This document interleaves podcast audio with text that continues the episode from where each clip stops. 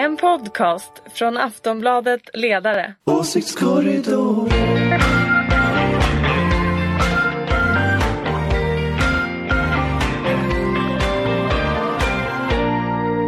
Hej och välkomna till Åsiktskorridoren. Det är Aftonbladet Ledarsidas podd som haft uppehåll i en vecka eh, för det var påsk. Nu är vi tillbaka och vi spelar in det här på torsdag eh, klockan kvart över elva.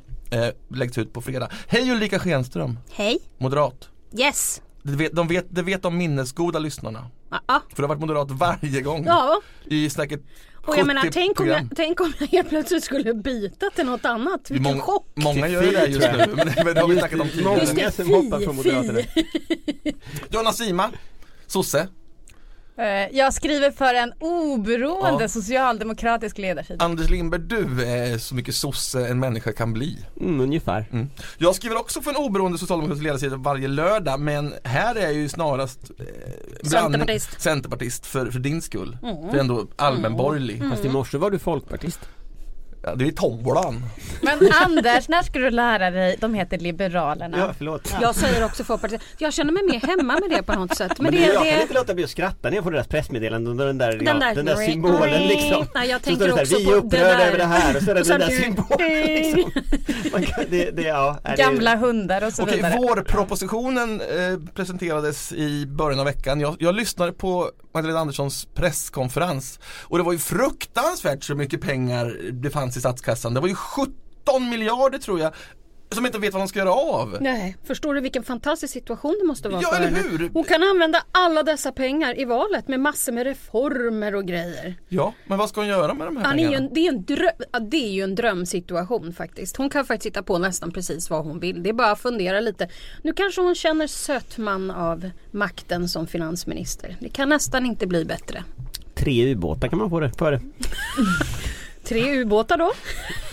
Är det allt man kan få för det? Ja. Nej men Nej. det, det, det, den fick väl, inte alltså, riktigt. folk hade väl svårt att kritisera den som jag uppfattade men samtidigt, jag lyssnade inte så mycket mer än hennes eget anförande där som sändes i Ekot, tror Det jag, som- specialsändning. Jag tittade på debatten och jag tyckte att den var Jag tyckte nog Magdalena gjorde ganska bra ifrån sig. Jag tyckte faktiskt att Ulf Kristersson gjorde väldigt bra ifrån sig också. Han tycker jag hade tagit sig. Båda hade gjort det men framförallt måste det vara kul att vara Magdalena Andersson och ha lite stålar. Alltså hon hade ju en bild på Facebook där hon hade för ett tag sedan där hon hade så här solglasögon på sig för att liksom den ekonomiska utvecklingen var så ljus att hon måste ha solglasögon så att det liksom inte skulle bli It's so bländad. bright, I need shades. Så att, jag menar, alltså, hon, hon har ju verkligen, det är ett litet guldläge och det, det är ju så intressant att samtidigt som det här guldläget för S på något sätt börjar liksom materialisera sig, då kollapsar M. Så det, det blir en ganska intressant dynamik och idag kom en mätning som säkert igår, imorgon, det- eller ja, när det här sänds är genomtuggad. Men som visar då att Socialdemokraterna går upp, Miljöpartiet totalt kraschar och tyvärr så ligger ju SD Ja. också väldigt, väldigt bra nu i de här Ja, siffrorna. jag visste inte om vi skulle prata om opinionen men det får man ju ändå säga att alltså det här eh, tragiska terrordådet den 7 april eh, har ju, eh, måste ju man ju säga, hanterades av Socialdemokraterna och regeringen eh, väldigt, väldigt bra. Och det är inte så konstigt att Socialdemokraterna då också går upp. Eh, varför Miljöpartiet går ner det tror jag ändå har med den här fotbojan att göra. Jag vet inte riktigt hur de, hur de har tänkt riktigt faktiskt om jag ska vara riktigt ärlig. Det, det känns inte som förlåt, att det man är får deras kärnväljare riktigt som har efterfrågat det här. Nej, nej, Nytorget kan inte känna sig riktigt hemma alltså. Jag, jag Nej, Men, men vi, vi, jag tycker inte vi glider in där än. Vi, vi snack, ska snacka om Ja, Miljöpartiet förlåt. tycker jag. Men vi väntar vid den Vi här gör som Fredrik vårpropositionen. säger. Okej. För, för den fick ju kritik för att den inte innehöll någonting för integrationsarbete och det tycker jag verkar vara en mycket legitim kritik. Varför, varför har hon ingenting om det i budgeten? Alltså det här, Det här är ju en ju, vårproposition. Ja, det, är ju, det var ju Men- väldigt mycket i höstbudgeten. Alltså satsning på utbildning och sen att det byggs bostäder faktiskt som du ofta brukar tjata om Mm, Ulrika. jag tjatar om det, det jämt. byggs ju eh, mer än eh, på väldigt länge. Så det, det, det är ju en korrigeringsbudget Ja. det här. Så att det, man kan inte kräva liksom allting. Så det var ingen legitim kritik alltså? Nej men alltså att lägga stora reformförslag i en VÅP som den kallas, Mm. vårproposition är ju eh, kanske lite dumt istället för att eh, vänta. Jag menar budgetarbetet pågår ju i regeringskansliet hela tiden. Så att de reformförslag som antagligen regeringen håller på med de finns säkert redan där som embryos som ska läggas i BPn i, i, i oktober. Men, att, eh, om man ska vara lite petig så är det så att vårpropositionen eller vår, vårbudgeten den är ju två stycken. Det är ju dels våpen, alltså den ekonomiska vårpropositionen men sen är det ju vårändringsbudgeten som ändrar saker direkt. Men de flesta intressanta saker de ligger ju i höst. Mm. Men sen är det ändå så tycker jag att det här trygghetspaketet som man ju liksom, som, som ju är huvudnumret någonstans här. Det handlar om integration. Eh, därför att både det här med satsningar på utsatta skolor, på, Mm. på eh, fler poliser eh, Hela den här diskussionen man har om, om, om eh, alltså så att förbättra eh, välfärdstjänster av olika slag Den handlar ju delvis om integration. Det blir ju en aspekt av det. Däremot finns det inget integrationsprogram specifikt i det här. Eh, men frågorna berör ju integration så jag tycker lite att det här är en diskussion Och och, och, vi- lite är det så här varje år för att vårbudget det är, det är pest att vara oppositionspolitiker och kritisera en vårbudget för dels finns det inget i den och dels så ligger allt roligt i höst. När man ändå försöker göra det blir det alltid två linjer. Det ena är för lite för sent och det var typ Centerpartiet, Folkpartiets linje och det andra är att prata om saker som inte är i budgeten och det var Moderaternas linje. Och så där blir det varje år oavsett regering. Jag har också lite svårt att förstå det här satsningar på integration. Alltså vad exakt man menar. Eh, Det är som du säger att det handlar om trygghetsfrågor, det handlar om skolan, det handlar om eh, massa olika eh, satsningar på utbildningar och så vidare. Eh, Det känns som att det är någon slags kodord för att man egentligen vill ha eh, lägre ingångslöner. Det från vet jag inte. borgerligt håll. Men vi har ju pratat länge om vad integration är och det måste ju vara att komma i arbete. Det måste vara fler bostäder som jag har tjatat om så länge. Och eh, ordet integration det, det är ju nästan lite löjligt. Alltså det är ju en massa åtgärder på massa många områden som vård, omsorg, skola och så vidare. Och, och naturligtvis trygghetsfrågorna. Men om Sverige nu går så eh, fantastiskt bra som siffrorna säger, för det gör de ju verkligen i den här budgeten. Blir det en promenadseger nu då till eh, Men, men alltså, Till vi, makten vi, måste ju ytterligare fyra år. vi, vi måste ju komma ihåg att budgeten speglar ju andra prognoser. Det är ju Konjunkturinstitutet, det är OECD-siffror, alltså allting. Och det är klart det finns ju ingenting just nu som visar på att inte Sverige går som tåget rent ekonomiskt. Men att vi står inför problem som är framförallt klyftor om man läser den senaste OECD-rapporten om eh, Outlook Sweden. Eh, så är den Men- men- som pekar ju på ett antal klyftor. Och, eh, Men vi borgare gillar ju klyftor. Eh, nej, Gör vi inte? nej. Men vi inom borgare- Centern tycker det är toppen. börjar det låta som ett dagisprogram. För, för, så jag att tycker vi faktiskt, borgare om, om, jag ska vara, om, jag, om jag ska vara lite krass och, och svara på din fråga så tror jag nej.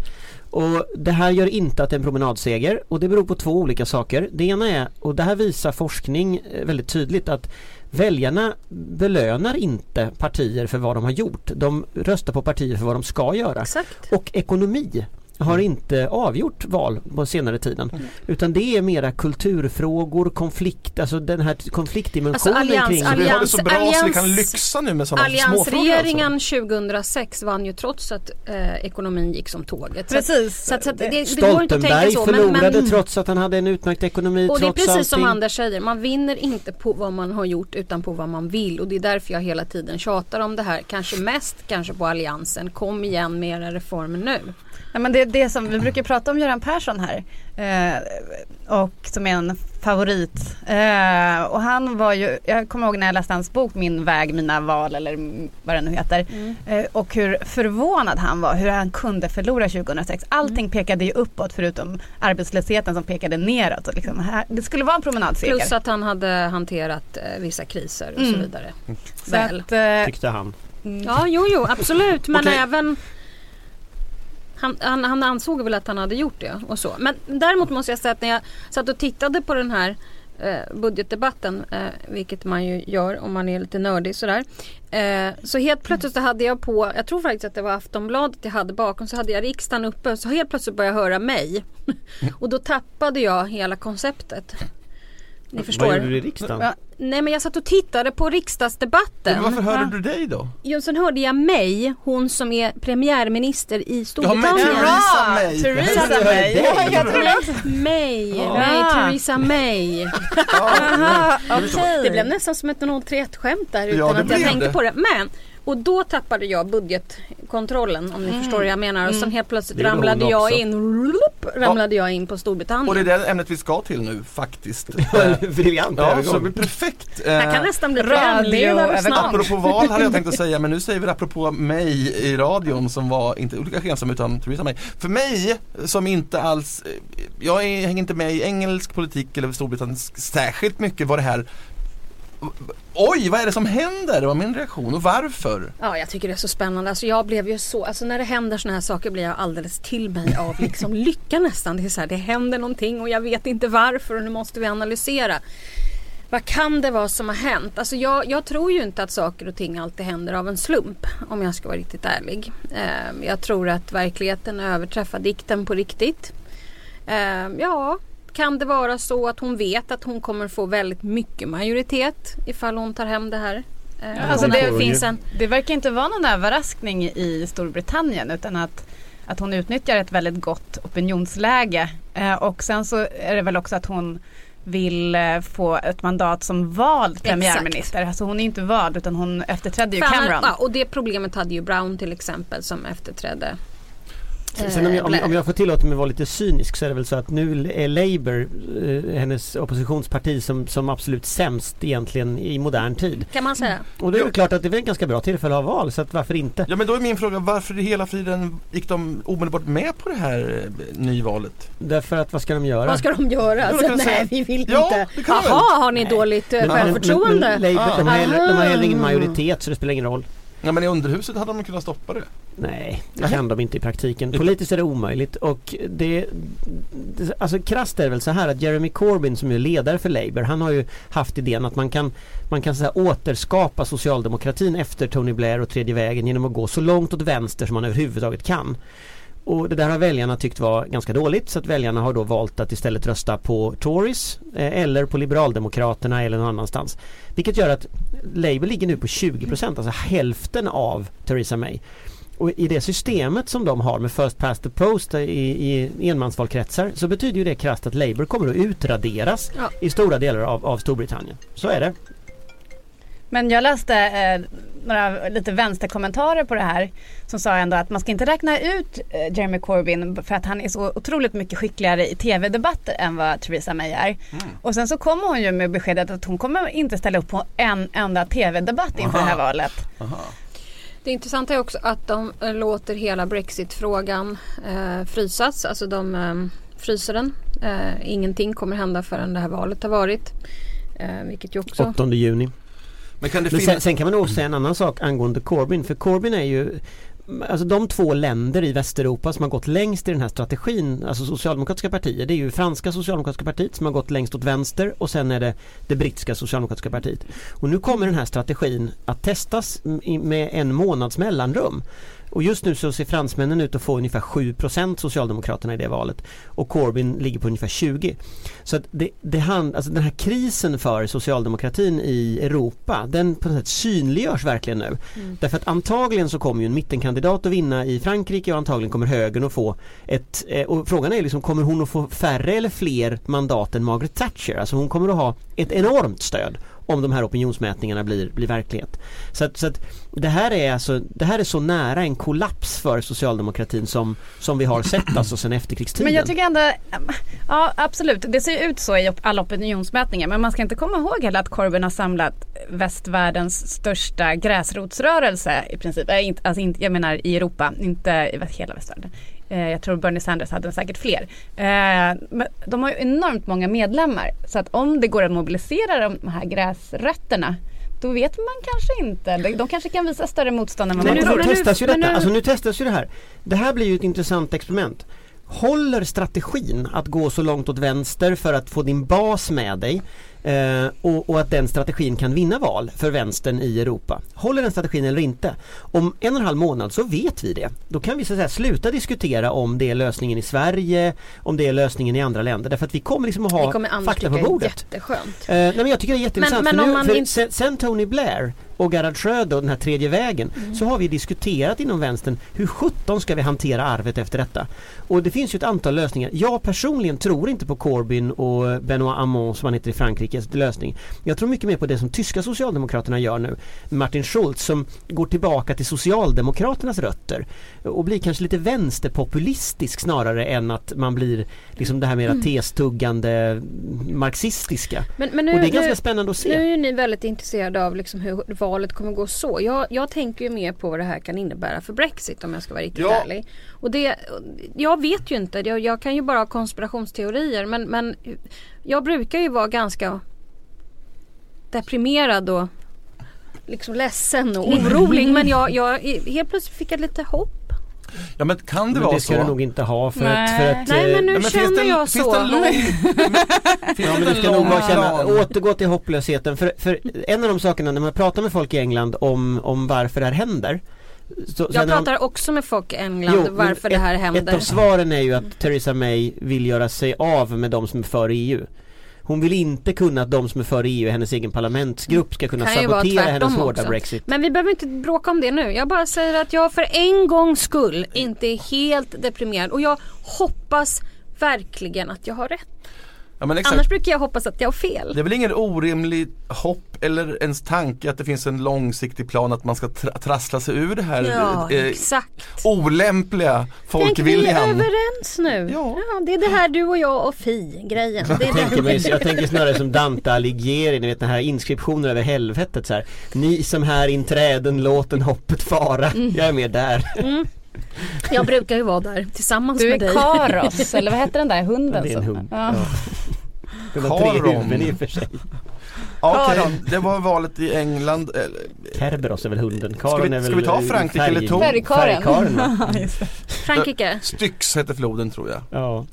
Eh, det var där Achilles Det var i och också. för sig i den grekiska mytologin. Det var väl Karon inte var- också. ja, det var det nog. Ja, okej vi skippar den. La France. Jag har så mycket olika mytologier i min skalle just nu för jag, mina barn är helt tokiga i och de blandar gärna lite Jesus med lite fornnordisk med lite grekisk och sen finns det nog en Ja, annan det romsk riktigt gammal gud. spännande ju. Ja det blir en himla röra faktiskt. Ja, ehm, Men vi snackar, snackade vi om franska valet? Anders du gjorde det, hur kommer det gå? Alltså där är jag ju mer, lite mer deprimerad och hänger Millions of people have lost weight with personalized plans from Noom, like Evan, who can't stand salads and still lost 50 pounds. Salads, generally, for most people, are the easy button, right? For me, that wasn't an option. I never really was a salad guy. That's just not who I am. But Noom worked for me. Get your personalized plan today at Noom.com. Real Noom user compensated to provide their story. In four weeks, the typical Noom user can expect to lose one to two pounds per week. Individual results may vary. I någon slags... Ja. Ja, men det kan inte gå helt åt skogen. Alltså det kan inte bli Le Nej men nu när är det äntligen syns en ljusning så här då tänker jag så här, jaha, då blir det Bergs Le Pen. Men det tycker det jag också. Jo men allting har ju gått så dåligt som det bara kan bli hittills. Ja. Vad var det senast? Eh, det, var, det var Trump och Ja. det har varit Brexit. Mm. Och, Och, det nu har, är det Le Pen. Precis, ja, Tur att det, opinionsmätningen i alla fall visar att hon inte vinner för de är ju stabila. Precis. det var väl se- ser ut som hon inte vinner, ja då vinner hon. Jag tyckte att du visade något slags diagram här bara för någon dag sedan att eh, var det nästan 40% inte var osäkra fortfarande. Ja, men jag vet inte om det är sant längre, det är ju bara några dagar nu kvar. Mm. Ja, men franska systemet är ju ganska eh, effektivt ändå. Och tills, tills, de, de, Tills det inte tills är the det. bad guy får majoritet för då Ja. blir det också effektivt åt andra hållet. Ja. Ja, ja, Men tittar man på, om, om, som svar på frågan så är det ju så att de opinionsmätningar som görs, alltså de här sammanställningarna, de visar ju att vinnaren blir ju eh, Macron som ju är alltså en avhoppad sosseminister, var påläggskalv för, för eh, den nuvarande presidenten François Hollande. Mm. Eh, och, och han är ju en slags mittenkandidat, han har startat ett mittenuppror, han är mittenpopulist vilket är en fascinerande position i Europa. Eh, och liksom lyckas ändå bli idag den främsta kandidaten. Sen ligger ju Le Pen tvåa. Så väldigt sannolikt så blir ju det de två som möts Mm. Men jag tror så här, jag tror att. Macron, alltså jag har ju goda vänner som var på han, något av hans stora såna här massmöten här nere i Paris den 17 april något sånt där. Eh, och de tycker ju att han är jätte, liksom häftigt möte och sådär men han har ju inte direkt svar på vad det är han egentligen vill göra utan det är väldigt mycket prat. Mm. Men han att- hade väl inget program tills bara Nej. för ett par dagar sedan men då tror du Anders att i det läget kommer de vanliga högerväljarna som inte är högerextrema gå och rösta eh, på honom istället och då blir allting fint. Ja, jag tror krasst det och eh, jag, jag, var, jag var ironiskt faktiskt, jag var i Frankrike förra gången det hände när, när eh, Marine Le Pens far gick till andra valomgången. Eh, och eh, då var jag där och träffade franska socialistpartiet som då hade hamnat i läget att de satt med dels pappa Le Pen mot Jacques Chirac. Och sen så satt då franska socialistpartiet, franska socialistpartiet är väldigt vänster, ungdomsförbundet är väldigt vänster. Och jag satt då med ungdomsförbundets ledning i, i Paris och pratade med dem. Och sen så bara avbröt de mig och mina teorier och sa de Inser du att alla vi som sitter här kommer att gå och rösta på Jacques Chirac på söndag? Och det var en ganska så här skrämmande upplevelse. Han var liksom tokhöger farbror. Mm. Men hela socialisterna mobiliserade och röstade på Jacques Chirac. Jag tror att franska högern, jag vet inte om de är likadana. Men det verkar ju så hittills i alla fall att de har inte röstat fram Le Pen. Eh, Så att jag tror att, så att säga, om, om Macron vinner så tror jag att ja, men då kommer resten av samhället att sluta upp mot Le Pen. Jag tror det. Men det känns som att det är något slags Nej. otur Jag, i... jag hoppas att du har rätt men jag har svårt att tro det. Jag tycker det känns olyckligt i den, i den här tiden att just när vi har en högerpopulistisk våg så har vi väldiga, väldigt svagt motstånd. Alltså som i, i USA-valet att, att eh, Hillary Clinton väckte så mycket antipatier eller till exempel i Brexit att Jeremy Corbyn han, han var ju väldigt dålig där liksom för att förespråka Remain till exempel och, och även nu att eh, Le Pen har så dåligt motstånd. Alltså eh, François Fillon Fion. Eh, alltså högerns Ja. kandidat. Han har ju varit skandalomsusad nu under hela... Men jag läste i Våren. någon morgontidning här att nu har tydligen Han är på väg de upp här, igen. nu är han på väg upp igen trots de här. Det var någon som hade uttalat sig, ja de flesta politiker är ju sådär. Tänkte jag så ja, det skulle vara i Sverige det. Han har suttit på lite så höga hästar till och med för fransmännen tror jag. För att de kommer inte Nej nej de har börjat vända, du Ja, måste, det- ja, måste jag- läsa någon av kve- morgontidningarna men jag läste, jag såg det där. Jag, ja. Men det där är skillnad. De är, I Frankrike är man ju van vid att, att Mitterrand hade en extra familj som liksom... Ja men François ja, Hollande, alltså bilderna men på François Mitterrand. Hollande när han åker till sin älskarinna På någon- motorcykel. på- en moppe eller Jag sån här vespa.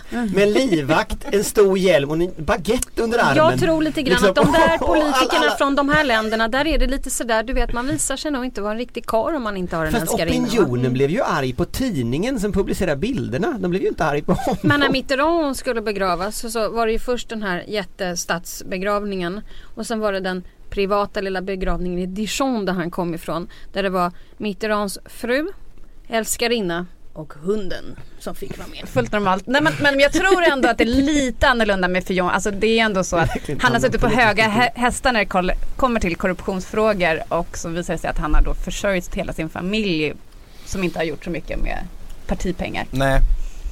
Det är inte så. Sen- Sen är det ju faktiskt också så det är ju inte riktigt lagligt att göra så. Om man ska vara petig. Nej det här är inte som att vara otrogen eh, och ha en, en fru. Det här är ju faktiskt för brott som det verkar. Fast Nu går vi vidare. Marine Le Pen är ju också, by the way, har ju också brottsutredningar mot sig. Ja. För Europaparlamentet. Miljöpartiet har inga sådana vad jag vet men i, inte sedan februari 2002 har Miljöpartiet haft så här lågt stöd i opinionen om vi ska tro eh, den sen, må, ja, ganska flera. Sifo var det senast. 3,2 procent.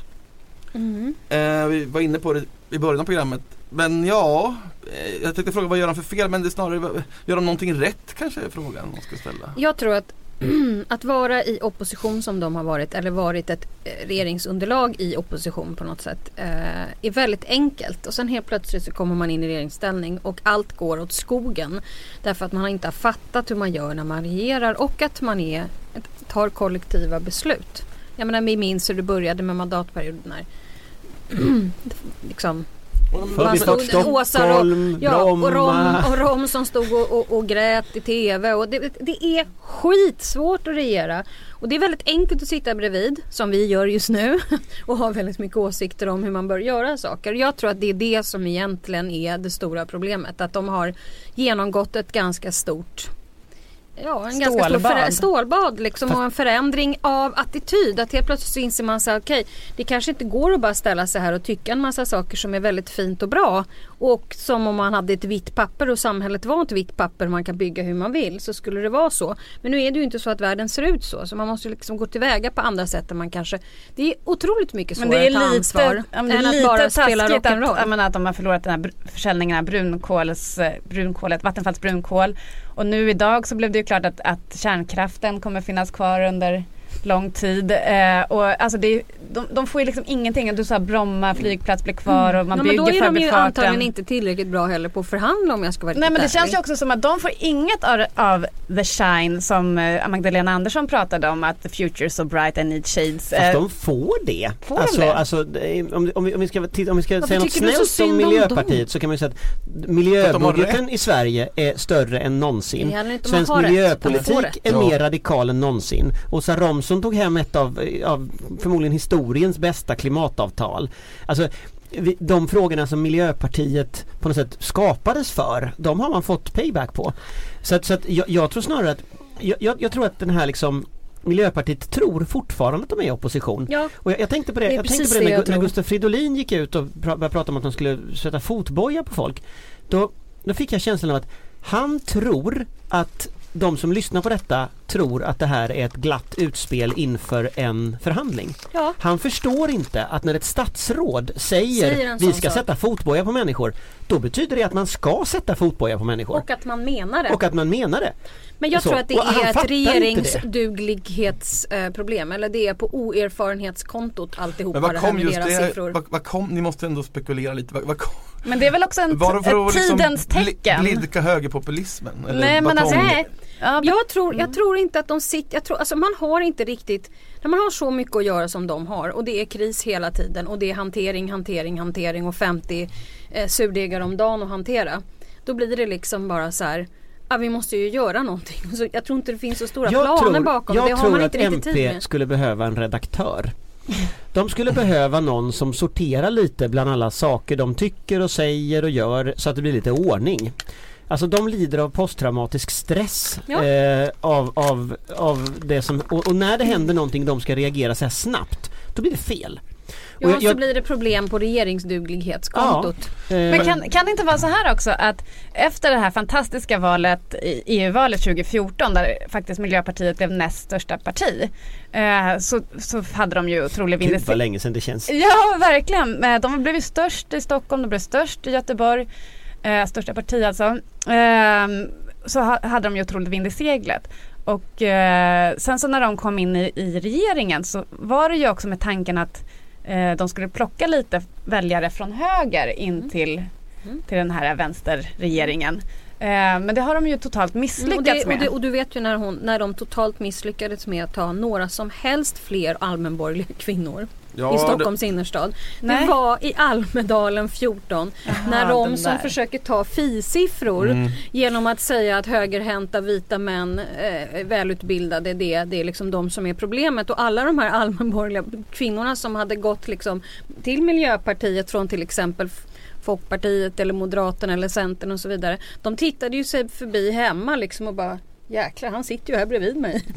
Hon är ju vänster! De är ju gifta med de här männen. Det är ju helt bisarrt om han hon kunde liksom skjuta ner hela sin allmänborgerliga liksom Men skulle de inte göra något åt det väljarskara. genom valet av, av, Men de- av de- Isabella Lövin? Hon är inte vänster liksom. Nej hon är ju inte det och uppfattas verkligen inte som det Nej. heller. Men jag tycker inte hon har särskilt stort Men varför utrymme kan inte därför att jag liksom tror fortfarande att allmänborgerliga jag tror att tillbaka? Miljöpartiet kommer kunna vända det här om de bara börjar inse att de regerar landet tillsammans med Socialdemokraterna och inte är ett oppositionsparti. Men jag tror ändå man kan se utspelet med fotbojan som ett, eh, ett försök att liksom man vet att det är hårdare tag det det är liksom den stora frågan just nu och man vill vara med, vara en spelare i det på något vis. Fast det blev helt snett eftersom de kommer från en Fotboja- idealistisk bakgrund. Alltså fotboja är ju, i sak så funkar det ju antagligen inte för alla terrorister tar av sig fotbojan men, men om man tittar på själva liksom symbolvärdet i det. Alltså symbolvärdet, om man tänker allting MP står för med liksom frihet och öppenhet och sådär. Fotboja på flyktingar. Alltså det är liksom, det är så, det är så fullkomligt vansinnigt signalvärde. Jag tror Hur att de tänker förlorar man- många av sina kärnväljare och de får knappast några nya för de vill ju, de nya som gillar sånt vill ju ha mycket grövre eh, rasistlagar såklart. Men Moderaterna är, är nu plötsligt för det här också med fotbojan. Hur, hur tänker ni där Ulrika? Vi tänker inte så mycket på det faktiskt. Jag har ingen aning. Men hur partiledningen möjligen tänker det är väl att man, det går väl hand i hand med, med resten av den hårda tagpolitik som Moderaterna för. Och alltså, det, det finns redan i Norge, det var ju Fremskrittspartiets fråga. Men ja, Så att det- men Anders har ju en man poäng här. därifrån. En terrorist lär ju ta av, ta av sig Ja den bojan innan han Det är ju bara begår. att klippa av den och sticka. Ja. Ja, men För naturligtvis. en, en boja för alla som inte vet det, det är inte som en, en sån här i järn som fanns förr. Det är ett litet plastband liksom. Menar du? Nej men många, jag, Nej, men tror- jag jag håller tror med. folk tror att det ser ut som en Ja, men varför? Men Du kommer ju inte få, om någon vill gömma sig så kommer de ju ta av sig den där. Självklart. Men jag Ja. tror att det där är en, man tror att det kanske är en symbol för Det tror jag med. men det är det ju. politik. Absolut. Okej, eh, ska vi bara avsluta med Peter Hultqvist. Hulta bulta! Har vi bild på när han åker stridsvagn? Heter, heter det Han har stridsvagn tydligen- Anders eller heter det Jag har bara- pansarvagn? jag- jag Vad har- heter det? Det var en stridsvagn. Jag vet faktiskt inte var det var han åkte. Jo, så jag det är vet inte. amerikanare i alla fall. Det är ju supercoolt. Men var inte Löfven med också? Jo, jag har bara sett bilder när, när Löfven åker. eh, Jag såg någonting i morse med Löfven och Hulta-Bulta som går och sen såg jag på Facebook hur, hur landshövdingen på Gotland hade möte med någon general som var svensk och någon general som var amerikan. Så att det har nog varit coolt möte på Gotland så att säga. Okej, Vi kommer ha en bild på Aftonbladets ledarsidas första sida på det här, eller hur? I samband med den här podden. Men va, va, va, va, varför? Va, va, vad hade, vad gjorde de där? Skulle de lära sig köra stridsvagn eller var, var Ja, det ett NATO-möte? det, det var nu de började. Man ska Nej, hade man inte en liten övning också? Ja, eller framförallt var det väl att man ska upprusta eh, Gotland. Det här vet väl Anders allt om. Övningen är inte nu, den är, den är Men det ska bli en och det var det de planerade, eller hur? Hade de en Ja, de och promo för det här alltså? Mm, Aurora. Nu kommer han igång. Du hör Nej, Aurora. det kommer jag inte göra. Men, men det är en övning, men och amerikanerna där Det- tittade. Han blev Okej. lite bitter Men där man har aldrig klev. sett nästan Löfven så glad som han, när han, var, när han tittade upp ur Nej, det var stridsvagnen. verkligen en sån där skräckfoto. Det där kommer ju återkomma den där bilden, Löfven i en stridsvagn som ser ut som att han har fått en ny leksak. Alltså den, den där bilden kommer man ju... Bulta Bulta Det och vad ska vi kalla. Löfven när han är Ja, men Ja, men vi måste komma ihåg att Löfven han har faktiskt Alltså det är ju han utbildad till att svetsa ihop bandvagnar visserligen där på Hägglunds. Hägglunds, just det. Så att eh, han, kände var tillbaka till rötterna. Ja. Anders, hur i dessa auktoritära sk- skraja tider skulle det vara ett problem för Löfven att han, att han sitter i en stridsvagn? Nej det fattar inte jag Nej, heller. Anders. Jag tror att Du menar att det här- det här är som tiderna har EU var ju- det Inte ens 2008. Fredrik Jag Virtanen tror så här, över det tider har en förmåga att ändras. Och just det där med vapen och politiker brukar nästan alltid slå fel. Det finns ju flera klassiska bilder just med personer som åker stridsvagnar genom historien. Eh, politiker som försöker visa sig tuffa men som kanske då hamnar just i läget att sen blir det andra frågor som dominerar och då finns den där stridsvagnsbilden kvar. Ja men du tar en ny bild, där planterar en, en maskros i eh, Ja, det här börjar bli kanonröret. obehagligt. Eller, man sitter med små barn brukar Ja. vara bra. Men så- jag. Det var precis det jag tänkte och så tänkte jag jag ska inte säga det och då sa du det. Mm. Men såg ni inte... Associationen är totalt vedervärdig. Men så, sista ordet. liksom idén med gubb, stor gubbe i en stridsvagn känner jag Och liksom sen träffar små barn.